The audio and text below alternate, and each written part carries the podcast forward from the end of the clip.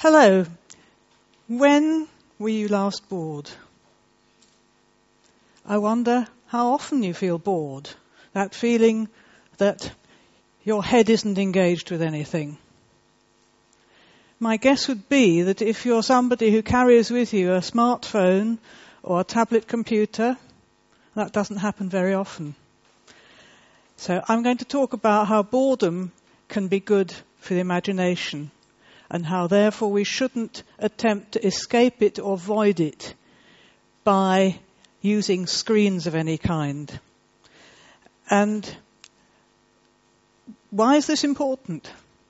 Well, imagination is important. I think we can all agree on that. It enriches the individual's life, and I'd also say it enhances our collective life. Social, political, in every area.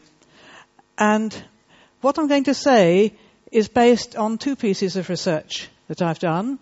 One I carried out in the 1990s, and the other was much more recent. So, first of all, what is imagination? I understand it to be the ability to create new forms and structures by making new connections between knowledge, perceptions, impressions, thoughts, observations, and other memories. Our memories can be cognitive, emotional, or sensuous. They might be conscious, or they might be deeply buried. When we come across a creation of some kind, we judge its imaginativeness by whether there's something unexpected about it. We think that something is imaginative if it gives us something of a surprise. So then, what is boredom? It's a lack of stimulus or a lack of engagement with whatever stimulus there might be around. So there are lots of different kinds of boredom, and the word boredom is used in many different ways to mean different things. But one form of boredom is clearly a repetitive or uninteresting task that you have to do that simply doesn't engage you. And that is one kind of bad boredom.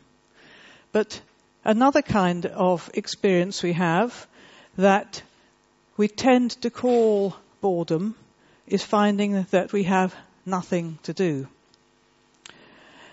So the first time I began to see imagination and boredom under the same umbrella was 15 years ago, after I had researched the influence of television on children's story making. I read about 400 stories written by 10 to 12-year-old children in 5 very different schools, and I studied 36 of the children in some detail. Now, television is a narrative medium. It's full of stories, and it takes us to places and situations, real and imaginary, that we're not familiar with from everyday life. And so I expected to find quite a degree of influence of television on children's stories. But there was less than I expected. What I found was that the principal source of content in children's stories was their own direct personal experience, be that physical, social, emotional, or cultural. I also found, somewhat to my surprise, because I had thought that children are naturally imaginative, that actually a lot of their stories were pretty unimaginative. So let me give you two examples. I don't expect you to try and read this, but it just gives you a little taste of the kind of thing that I saw when I read through these 400 or so stories. And I'll read you the beginning of it. The day before yesterday, it was very cold. I was also very bored. There was nothing to do. I was sitting on my bed, and because I was so bored, I drawed a face on the window in the water vapour that had settled there. The strange thing was that the face was still there today. just as I was about to start getting dressed, something caught my eye. Had the face on the window blinked? When I got to school, I told my best friend Rob all the things from the beginning. We decided to keep a record of what it did. When 2 weeks had passed, the face still hadn't gone. According to our records, said Rob, it blinks when one of us eats porridge and when one of us eats marshmallows. I consulted Mum on this one. When I asked her, she said, "That used to be Uncle Bert's favourite food." He had a sad ending, though. He committed suicide out of your very window. Maybe it was Uncle Bert's ghost. So that was written by an 11-year-old boy. Here's a part of a story, beginning with a story by a 12-year-old girl. The first story had the title, The Face at the Window. This story has the title, By the Light of the Candle. One day, Meg Smith decided to plan a sleepover. She asked her mum, and her mum said, "You can have 3 friends, no more." Meg agreed and started to plan things. The sleepover was on the 22nd of August, almost today, the middle of the summer holidays. The 22nd was a Friday. It was the 20th, a Wednesday, and she had 2 days to organise it. Her friends would be coming at 10 a.m. on Friday. The friends she decided to have were Emma Jones, Isabella Johnson, and Amy Timms. They were her closest friends. She phoned them up and they said they could come. Meg was pleased. And his story goes on. The friends meet. They go shopping to buy accessories. They watch television. They go to bed and tell each other ghost stories. And then there's a power cut and the lights go out. So they find some candles and light them so that they can see. And one of them gets stuck down the toilet and they pull her out. And that's the end of the story. So what I found from looking at all these stories was that the degree of imaginativeness in stories lies along a spectrum. And at the less imaginative end, you find imitative imagination. And at the more imaginative end, you find transformative imagination. Now, both the stories that I've read to you were based on these children's real experiences. They weren't stories that had any television influence on them at all.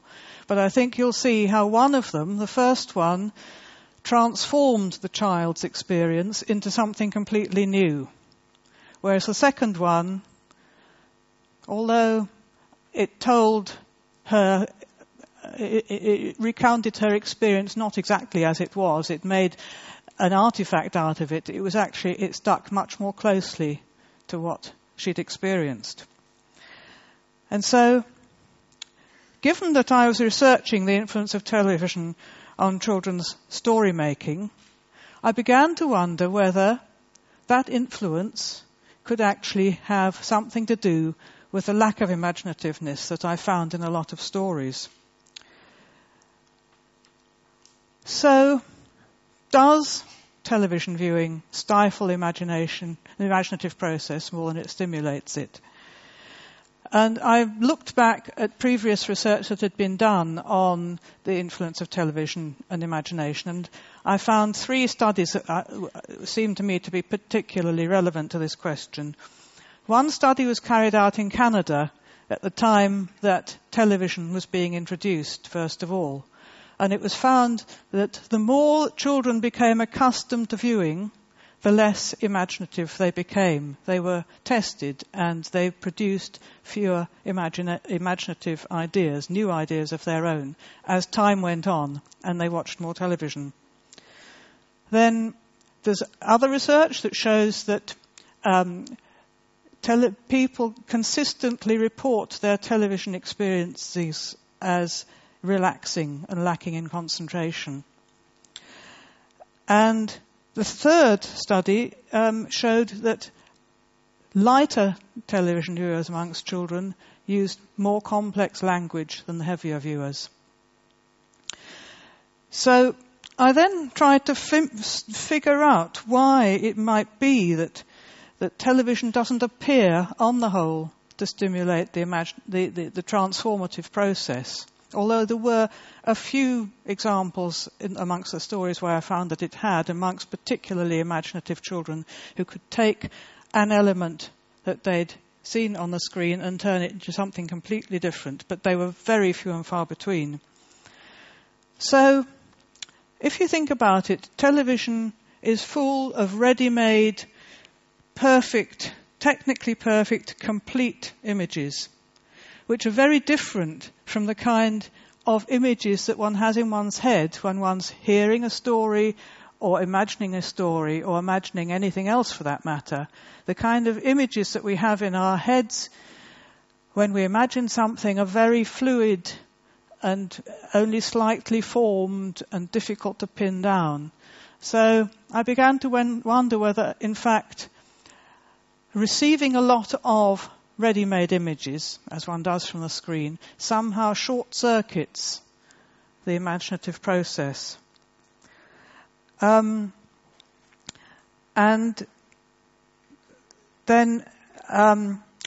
told you something wrong. Actually, one of the pieces of research which done with children, looking at the influence of television on their imagination, was an experiment. It showed one group of children the beginning of a story in a television mode and asked them to complete it, and another group of children got the same beginning of the story just in a radio mode, so they just heard it. And the children who just heard the story without seeing any visual images produced much more imaginative endings, i.e. they introduced elements into their stories which hadn't been in the bit that they'd been given. So, as I say, trying to figure out this whole transformative process, people report that television viewing is relaxing, and you know, there's nothing wrong with that. We all need to relax, and if television can help us to do that, that's fine. But as far as the imaginative process goes, perhaps if you become habituated to watching, if you watch a lot in this very relaxed way where you really don't concentrate, you then don't develop creative skills. Being creative requires a great deal of attention and concentration and effort, which is not what you get from watching television. And the third thing is that, of course, when you're watching television, you're not doing other things. And as I've said, what I found was the main content of children's stories was their own experience. So while they're in front of a screen, it's time when they're not actually accumulating their own direct personal experiences and creating a sort of memory bank or repertoire that they can draw on. So this is where boredom comes in. I think we find it an uncomfortable feeling being bored, feeling that there's nothing to do, that our minds aren't engaged with anything. But if we try and escape that feeling or avoid it by pressing an on switch of one kind or another, we miss out on lots of potential opportunities. So boredom, or having nothing to do, which is a term I actually prefer because I think it's more descriptive, more specific, gives us time to initiate and pursue our own occupations and thought processes. It gives us the opportunity to enjoy stillness, quiet, and solitude. It allows us to daydream. It allows us to go out of doors, or if not out of doors, to move around and not have our eyes fixed on a tiny little area. And movement is very important to human beings. It gives us the opportunity to have face-to-face social interactions, eye-to-eye contact, pheromone to pheromone. It gives us the opportunity to observe the human life around us, the natural world, and the built environment. And in doing that, we use all the senses, not just the senses of sight and hearing. Not having anything to do gives us time to reflect, to assimilate our experience, to think about what we've learnt, to think about how we're feeling and why we're feeling that way, perhaps. And the opportunity to use our hands. Using our hands is very important. So, and this applies to all of us, but it particularly applies to children, I think, because they come, in some respects, as empty vessels. And they are learning about the world from scratch. And they learn through their own direct experience. And for children in particular, time with nothing to do is time when they can play freely in an unstructured way, following their own thinking and exploring. And this kind of free play and exploration is known to stimulate the imagination. So, 20 years after I started my research into the influence of television on children's story writing, technology, of course, has moved into a whole new dimension. It's interactive and it's mobile. And there are many new types of creative activity that we can become involved with. It's accessible to almost everybody. And you will be far more familiar with these than I am, I suspect. But there are also downsides to this new technology in the context of boredom and imagination.